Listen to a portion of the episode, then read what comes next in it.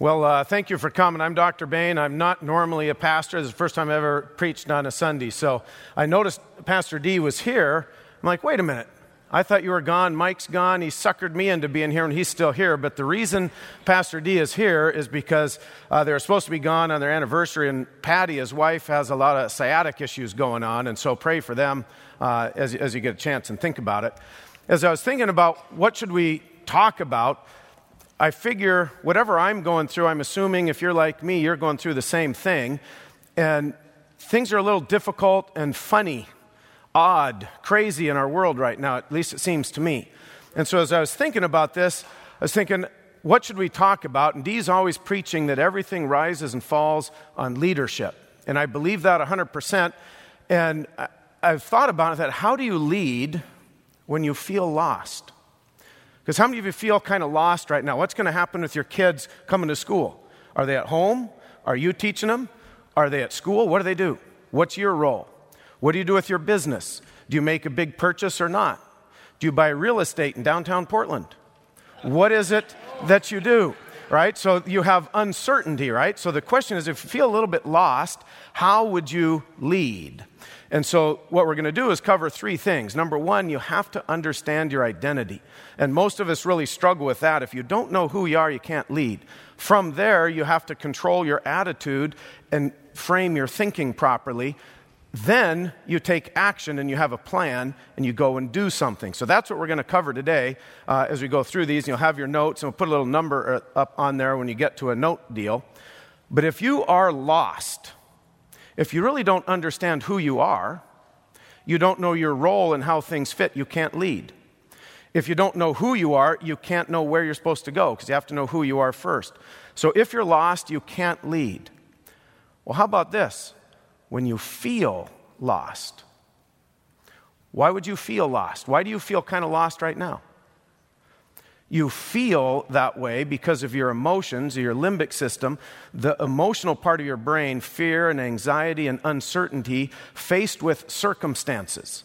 So you feel a certain way, reactionary to the circumstances in your life that aren't ideal, and you feel lost. And that is always a sign of weakness, your feelings that way. So, have you noticed how often God asks how you feel? You see it all the time in Scripture, right? You never see that. I'm going to give you some counter examples. Abraham, how do you feel about slaying your son right here on the altar? God doesn't ask that question. How about Jonah? Jonah, I want you to preach to Nineveh, the capital of Assyria, these wicked people that hate Israel. I want you to preach to them so that I can extend their life before they're destroyed. Jonah wants them burned. Jonah makes it clear how he feels, but did God really care what Jonah felt.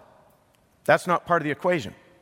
Here's the biggest one My son Jesus, how do you feel about carrying your cross up that hill tomorrow? Was that question asked? No, Jesus let it be known how he felt because he had human emotions. The point is, you don't give in to your emotions that are based on bad circumstances. The whole point is your growth. You're either building strength or building weakness. And when we give in to our emotions, we're building weakness. When we overcome our emotions despite the circumstances, now we build strength. God is a God of strength and power and overcoming, not a God of weakness and succumbing to circumstances. So, what's the solution? Uh, how do we figure out our identity? Because uh, that's really the key of what we have to do is understand who, what our identity is. Uh, and I should have, number one didn't show up, but number one in your notes, God is more concerned with our choice of action than with how we feel about our circumstances. He's more concerned with our choice of action than with how we feel. Number two is our identity. We don't make our own identity, God tells us who we are. You notice our culture tries to tell you go ahead and think whatever you want, make your own identity, no matter how ridiculous it is, and be that. Totally opposite of Scripture. Scripture, God tells you who you are. You are not God, you don't determine that. And so, your God given identity is what's important. We're going to look at the life of David. So, we all know David early in his life killed Goliath. He was anointed king prior to that, so he knew he couldn't die, but he wasn't king yet. So, a principle we're going to learn is there's an identity that may be labeled, but it can take time to fully unfold. Same thing happens with David. He's king, anointed, but not king yet. Saul's king. He kills Goliath. Then he goes through this period of time wandering the desert where Saul, the king, is chasing after him. And then he comes to where we're going to pick up the story. So it's later in David's life, and it's right before the battle where Saul and Jonathan are killed. And so it's leading up to that. To hide from Saul, what David did was went and hung out with the Philistines. And so he was with those guys for a while, hiding from Saul.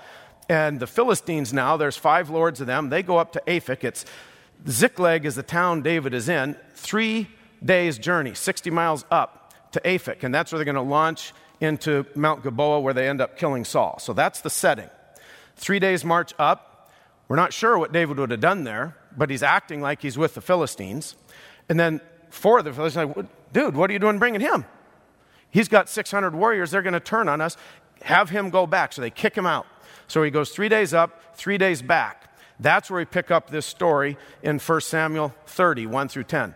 Then it happened when David and his men came to Ziklag. They've three days up, three days now. And the third day, the Amalekites had made a raid on the Negev and Ziklag and had overthrown it and burned it with fire. They took captive the women and all who were in it, both small and great, without killing anyone, and carried them off and went their way. When David and his men came to the city, behold, it was burned with fire.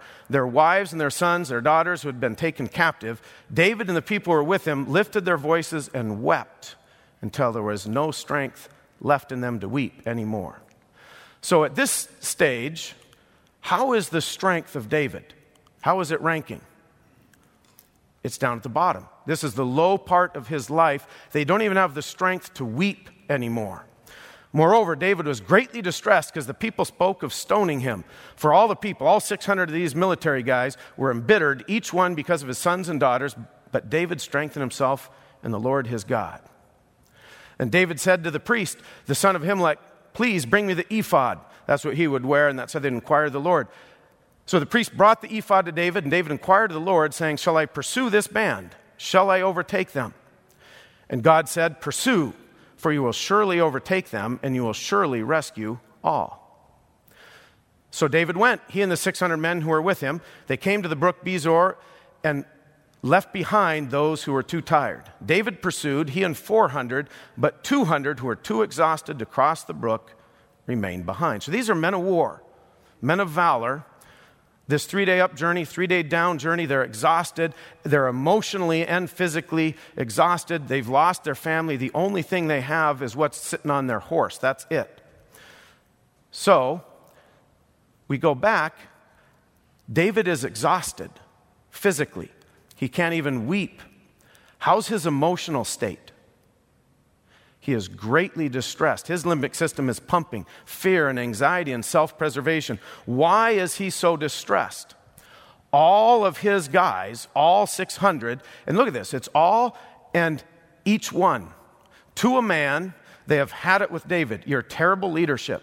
You had us waste all this time and energy going up three days' journey. Then we don't even fight. We're not even sure why we're there. What are we going to do anyway? Then three days back, and they're exhausted and everything's burned. The women and children are taken captive. This is a low point. There's not one man in the group on David's side, and they're going to kill him. But, so but and if are two of the biggest words in Scripture that pivot everything. Here is a major pivot point. But. So David's screwed. He's going to be stoned. He's distressed, greatly distressed. But something happens. What is this pivot? You're either gaining in strength or you're growing in weakness. Which is it? David gains strength. What does he do? He strengthened himself in the Lord his God. Kind of a cryptic statement. I always kind of wondered what that really means. Uh, and you notice with David, it was the Lord his God. All throughout the Psalms, you'll see David praying, to the Lord my God. If he's writing it, this is third person, so someone says his God, but David will say the Lord my God. Compare and contrast that with Saul. Saul will often say, Hey, Samuel, could you come pray for me? I'm in a pickle here. Would you pray to the Lord your God? for me. Saul did not have that personal intimacy with God like David did, the Lord his God. Number three, most people quit when they are physically and emotionally exhausted. A third of David's dudes quit right there. They're at the end of their rope. 2 Timothy 1 7, God has not given us a spirit of timidity. God is not the God of fear and weakness, but of power, love, and discipline. 1 Samuel 23, what we're going to do here is look, what was the, the technique? A deep breathing technique, a quick meditation, uh, reciting a verse. What was it that David did that caused this pivot from being greatly distressed ready to die, but strengthen himself in the Lord.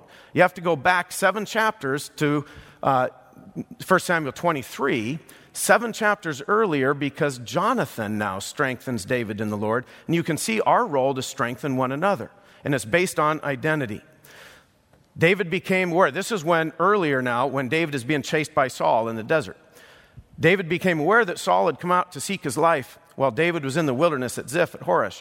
And Jonathan Saul's son arose and went to David. He took action, Jonathan did, and encouraged David in God. Encouraged him in the Lord. This is where we see okay, what is it? What is this technique? What are they doing? Jonathan said to David, Don't be afraid, because the hand of Saul my father will not find you. You will be king over Israel. I will be next to you, and Saul my father knows that also. You will be king over Israel. We knew that Samuel anointed him before he killed Goliath. Then, all these years in the desert, he's still anointed king, but that hasn't occurred yet. He's anointed, uh, but he hasn't actually sat on the throne. He doesn't have a throne, he's out in the desert.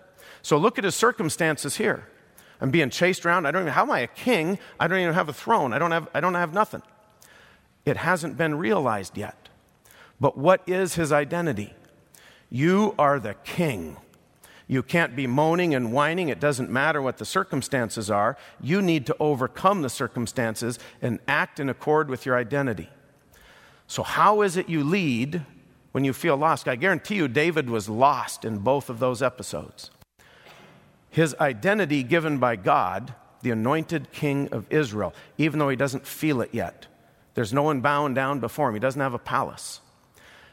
It's from understanding that basic identity now he can control his attitude. I am the king.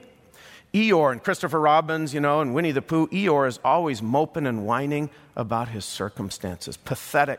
He can't influence anyone. No one grows around Eeyore. And you notice how when you're around Eeyore, everything goes down? I notice that in athletics. If a guy's like, oh, I'm tired, my, my throat hurts and my back hurts, and I'm too tired to do whatever, that's contagious, isn't it?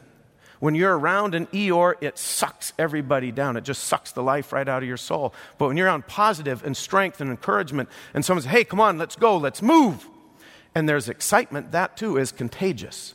David focused on his identity as king. I have to put my attitude not to succumb to my circumstances, but overcome them and line them up with my identity. That is how I then lead. So my identity leads to my attitude. Number five, it is a difficult choice to look beyond our circumstances and focus on our identity. It's a difficult choice to look beyond our circumstances and focus on our identity. Less than 3% of people ever do that. Those are the champions. They don't dwell in the mire of their circumstances. So you notice now, David has his identity. He's controlled his attitude and he's permeating the attitude of his men because he takes charge. They were just going to stone him. That's the power that comes from God. Now he does he knows he got to act, but he doesn't just run and jump and go blindly. What does David do?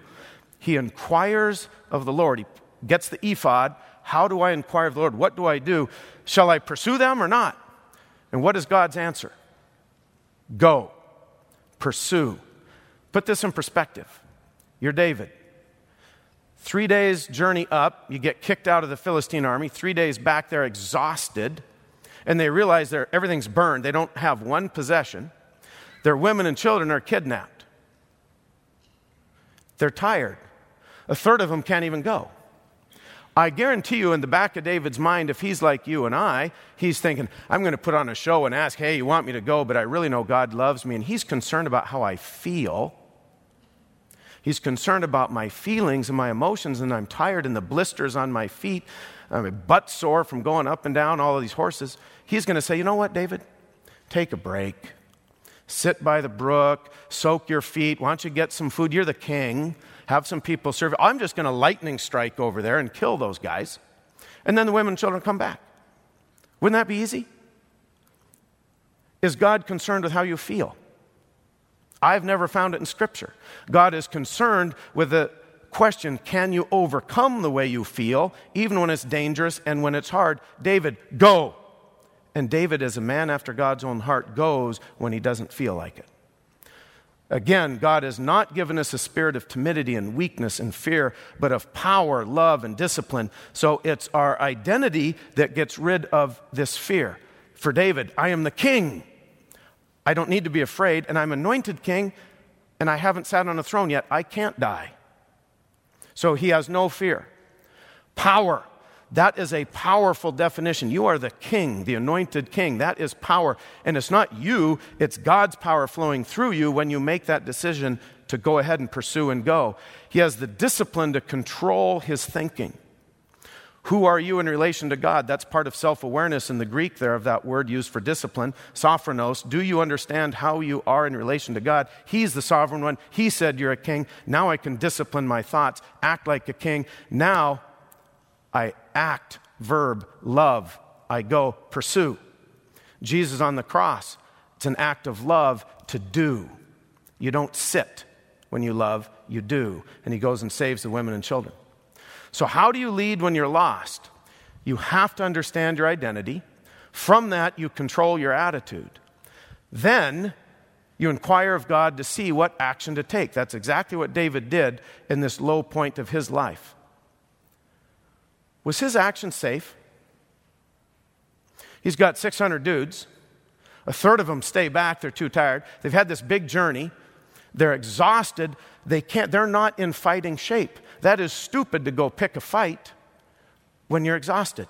The old UFC fights, you had to win three of them in one night. And if one guy had two long fights and he's in the third, boy, that is a tough fight. That's not fair if he's fighting a fresher man. David is going out after these Amalekites, and David's men are exhausted. They are not prepped for fighting. That's not very safe. The world would say that's not very smart. Yet that's exactly what God told him to do. Overcome your fear and go and do it. So, how does this from David in the Old Testament, how does this relate to us today, now in our world where we feel confused and uncertain, not sure what's going on? How about the economy? Uh, how about riots? Whatever it is. Have you noticed there's delusional thinking out there? It's not that hard to see it, it's everywhere.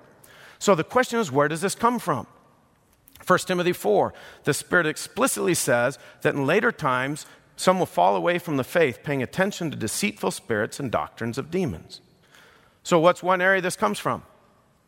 Deceit. We know there's a spirit world. Oh, that helps explain a lot of what's going on. There's a spirit world. Second Thessalonians 2, this chapter is about the tribulation and the rapture.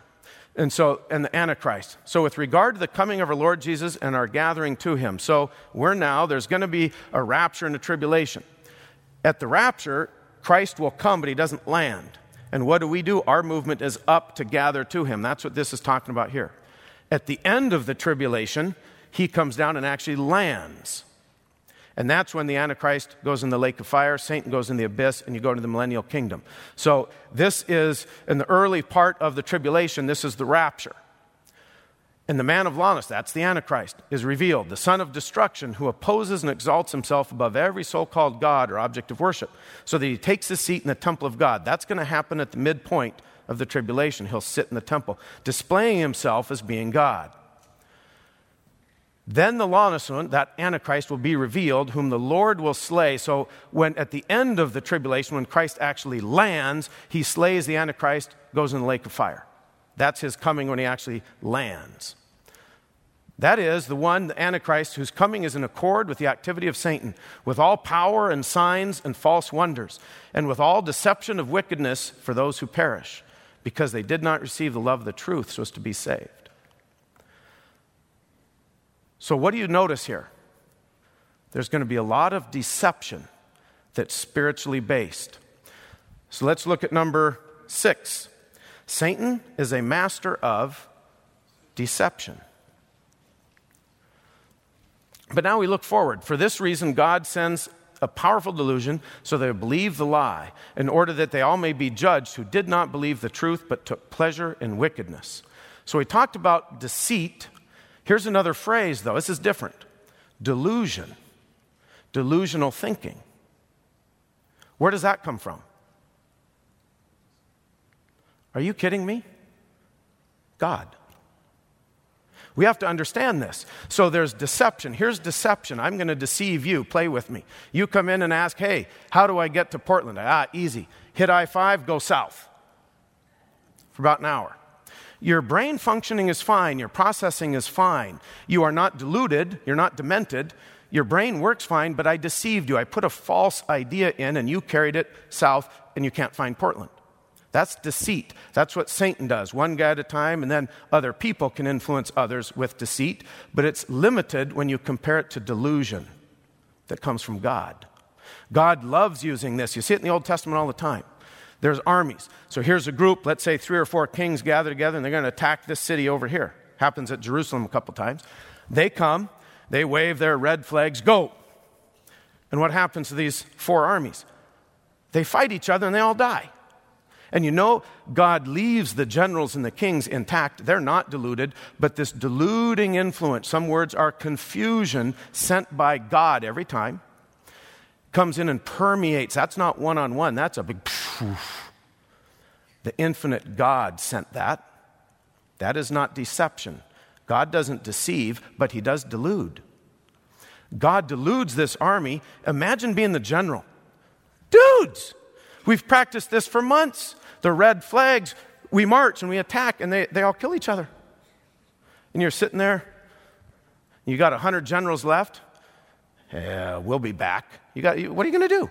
Think how frustrated you are trying to control that army. God actually has humor with delusion. Satan uses that as a force multiplier.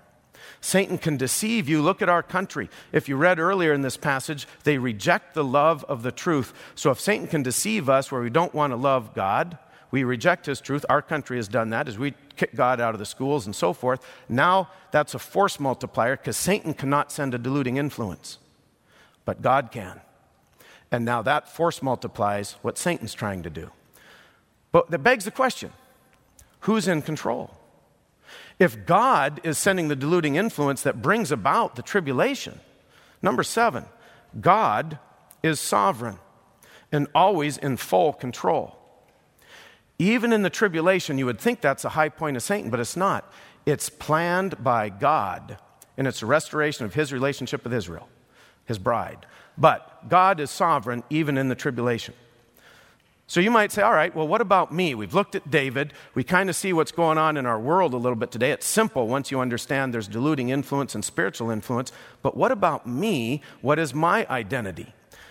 John 3, Jesus answered, This is Nicodemus. Truly, I say to you, unless one is born again, he can't see the kingdom of God. There's more detail here than we're going to talk about, but just this phrase you hear all the time born again. Is this guy a born again believer or not? There's two classes of people believers non believers.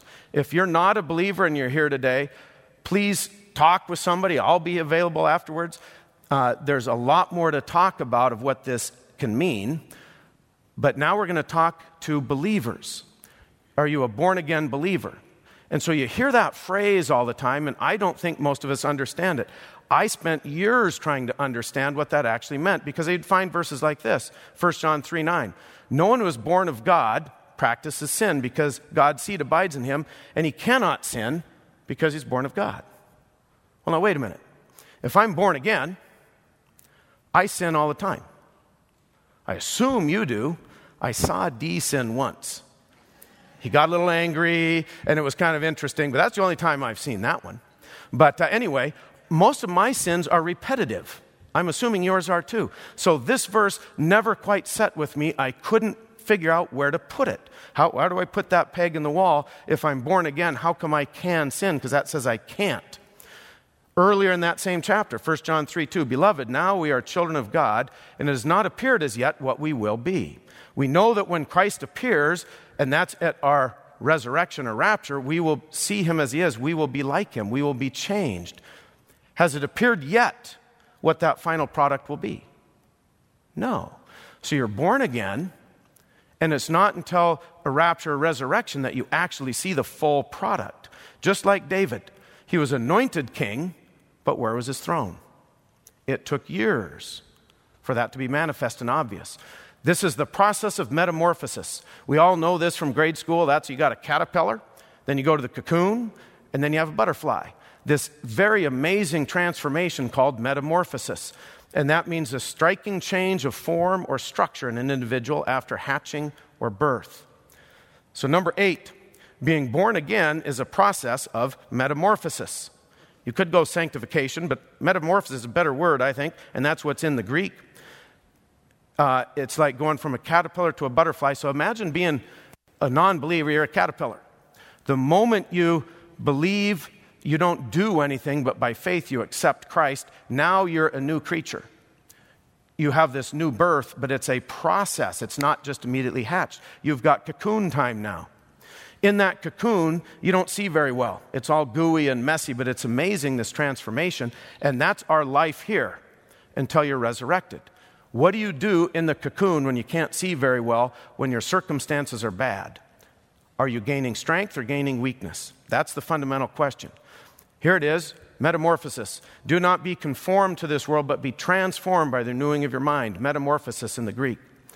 2 Corinthians 3:18. We are being transformed. Already transformed or in the process of being transformed? It's a process going on. It's development time. After our belief, but we're not yet resurrected. Matthew 17, Jesus underwent metamorphosis, same Greek word, as he was transfigured before them on the Mount. Powerful words understanding our identity. 1 Corinthians 15 is a resurrection chapter. There is one glory of the sun and another glory of the moon, another glory of the stars, for star differs from star in glory. So also is the resurrection of the dead. It is sown a perishable body. So you're a caterpillar.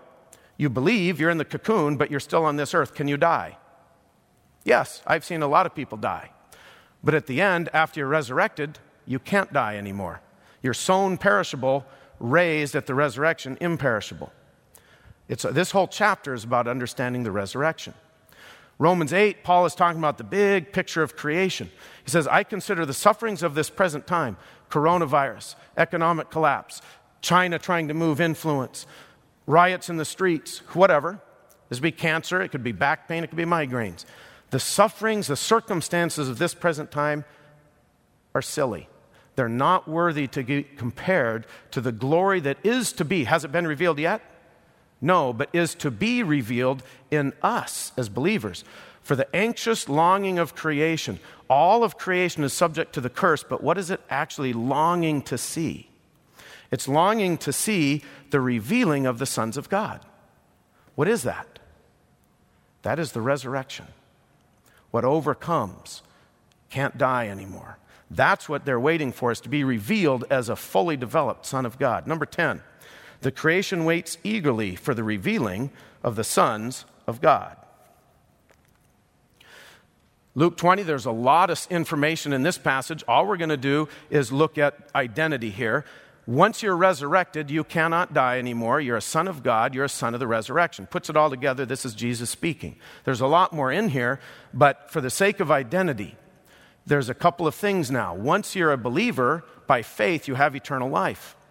But you're undergoing a process of metamorphosis, sanctification, that is not complete until you're resurrected. Once you're resurrected, you cannot sin, cannot die. Answers a lot of questions about how things go in the millennium and eternity.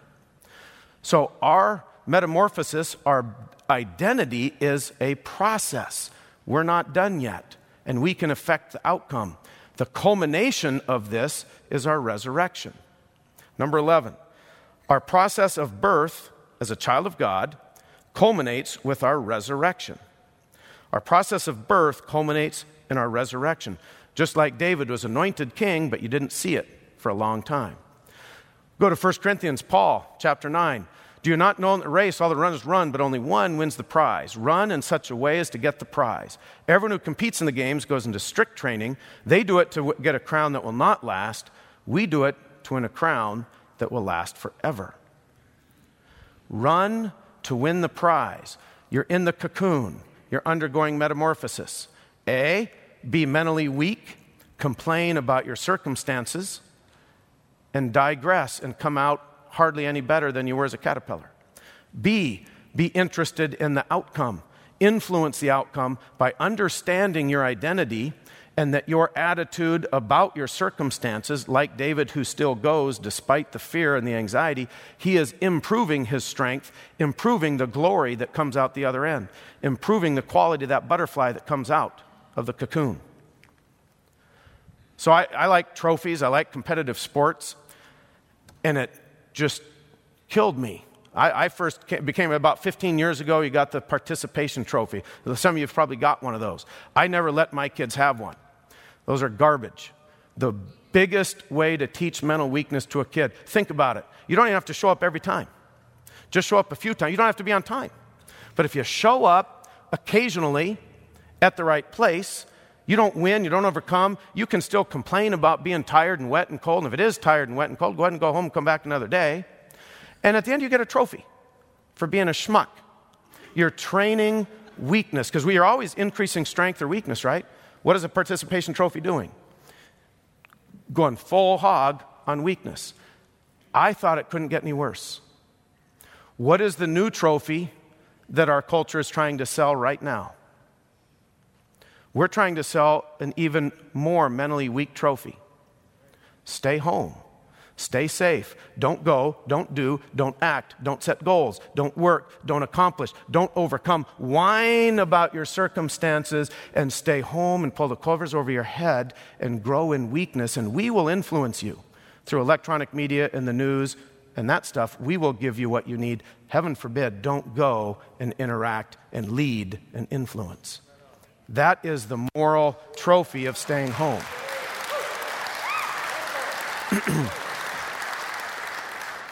so you might say, okay, I've got it. Now, I have an identity that stretches my thinking a little bit because I like to think simple right now, but I have to think big picture of my identity in Christ in this metamorphosis and how my decision, I don't earn eternal life. That's faith. But how I interact in this cocoon period affects the glory that comes out the other end. So I've got that. I can't whine about my circumstances, but what do I do? David went and got the ephod, asked the priest what to do, and God said, Go, where's my ephod? We don't need one. The Bible's complete.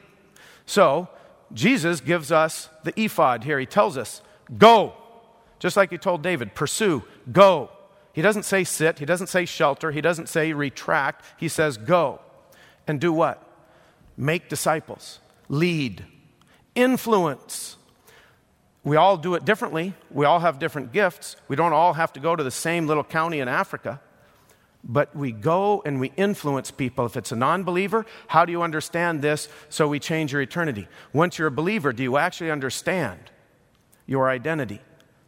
Less than 3% of believers have a clue that they're not done. They thought they were. No, you're not done there's still time in this cocoon. We have to affect our attitude on how we handle circumstances. Number 12, we are commanded to go and make disciples. We don't need the ephod. The Bible's complete. God's already told us. So, to sum up, how do you lead when you feel lost? Because I sometimes feel lost and have to check myself. Why do I care how I feel? And so I try to do it when we show up at football. I'll try, hey, I feel great, doing great. And I've noticed the college age, I started to know this about six years ago, they will start 85% of their statements with, I feel. And I started thinking, well, what in the world is this?